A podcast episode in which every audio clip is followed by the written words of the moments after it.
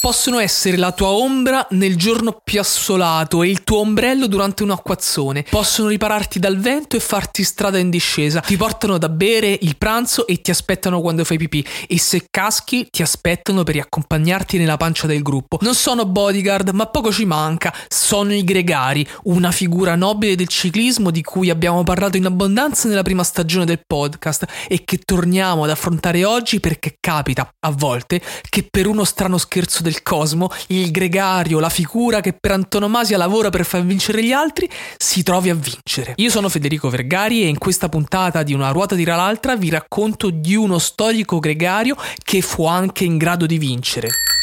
Una ruota tira l'altra. Spiegami un po'. Una ruota tira l'altra. Forte. Una ruota tira l'altra. Ma davvero? Una ruota tira l'altra. Ma perché? Una ruota tira l'altra. Ma quando? Una ruota tira l'altra. Ruota tira l'altra. Fede. Una ruota tira l'altra. Altro? Quando è che un comprimario diventa un protagonista? Italia. Anno 1961. Si celebrano i 100 anni dell'unità del paese e a Sanremo vincono Betty Curtis e Luciano Tagliol con il brano Al di là. Ed è proprio al di là che riesce ad andare il gregario Arnaldo Pambianco della Fides. Spiegami un po'. E ancora, al di là delle impressioni e delle aspettative, ma pure al di là della fatica, della paura e della tempesta che si abbatte sulla tappa del 3 giugno che va da Ancona a Firenze. Qui Pambianco ha l'intuizione e mentre tutti frenano, lui accelera e si getta in discesa. Sul giro scende in quel momento il diluvio universale, ma per Pambianco è come se nulla fosse. All'arrivo a Firenze è lui che si veste di rosa e quel colore non lo mollerà mai più. Forte. Da quel giorno sarà un continuo difendersi dagli assalti di Gol, anche Till e Van Lui. Epica fu la penultima tappa Trento-Bormio alla vigilia dell'arrivo a Milano. Spiegami un po'. Dissero non dura e sembrava un imperativo perché i gregari di solito saltano, lasciano il posto ai campioni. Quell'anno però non aveva nessuno a cui guardare le spalle alla Fides, era se non capitano quantomeno battitore libero. Durò Pambianco, non si staccò mai. Sulle Dolomiti non perse un metro nonostante la furia di Gaul e l'eleganza di Anquetil. Rimanevano Gavia e Stelvio, due giganti contro un piccoletto. Scrissero non dura e invece durò. Questa storia che vi ho appena letto la l'ha raccontata benissimo il nostro amico Giovanni Battistuzzi qualche anno fa sulle pagine del foglio. Un errore di sistema, un caso, una mosca bianca, chiamatelo come volete, fatto sta che nell'ultimo atto del Giro del 61, dentro il Vigorelli di Milano, Pambianco entrò con la maglia rosa e a quel punto nulla e nessuno gliel'avrebbe potuta togliere. Era fatta, finita.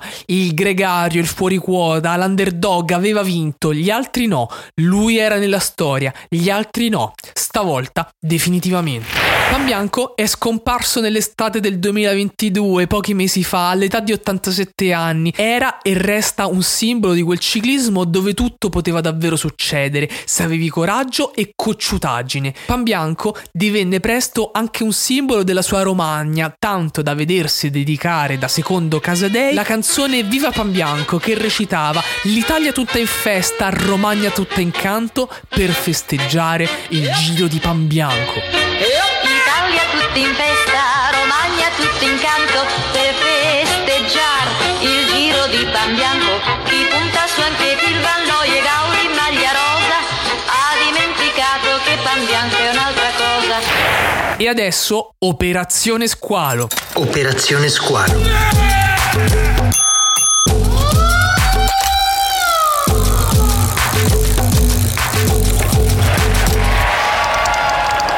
Primo giorno di viaggio, direzione Sicilia, dove tutto è iniziato e dove per tutto intendiamo la storia di Vincenzo Nibali. La strada tra Roma e Reggio Calabria sembra scorrere come mai i nostri protagonisti avevano visto in vita loro. Sono partiti di notte e il sole sta ormai sorgendo. Colazione in autogrill? Disse Lorenzo che era alla guida dalle 3 di mattina. Gli altri, ancora addormentati, non risposero. Lui prese quel silenzio come un convintissimo sì. Qualche minuto dopo, la freccia del SUV con a bordo i nostri tre eroi ticchettava e indicava alle macchine dietro di loro che qualcuno stava per fare una sosta. Sveglia, dormiglioni! Con questo urlo, Lorenzo pose fine ai sogni dei suoi amici che, non sapendo geolocalizzarsi, pensavano di essere già a bordo del traghetto sullo stretto.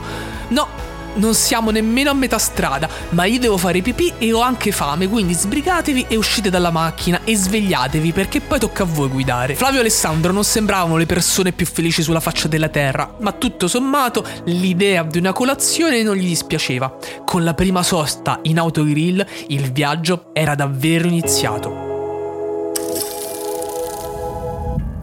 Avete appena ascoltato Operazione Squalo, un racconto a puntate sulle strade di Vincenzo Nibali contenuto all'interno di Una ruota tira l'altra, il podcast di Zampe Diverse che ogni giorno vi racconta qualcosa in più sul mondo della bicicletta e del ciclismo.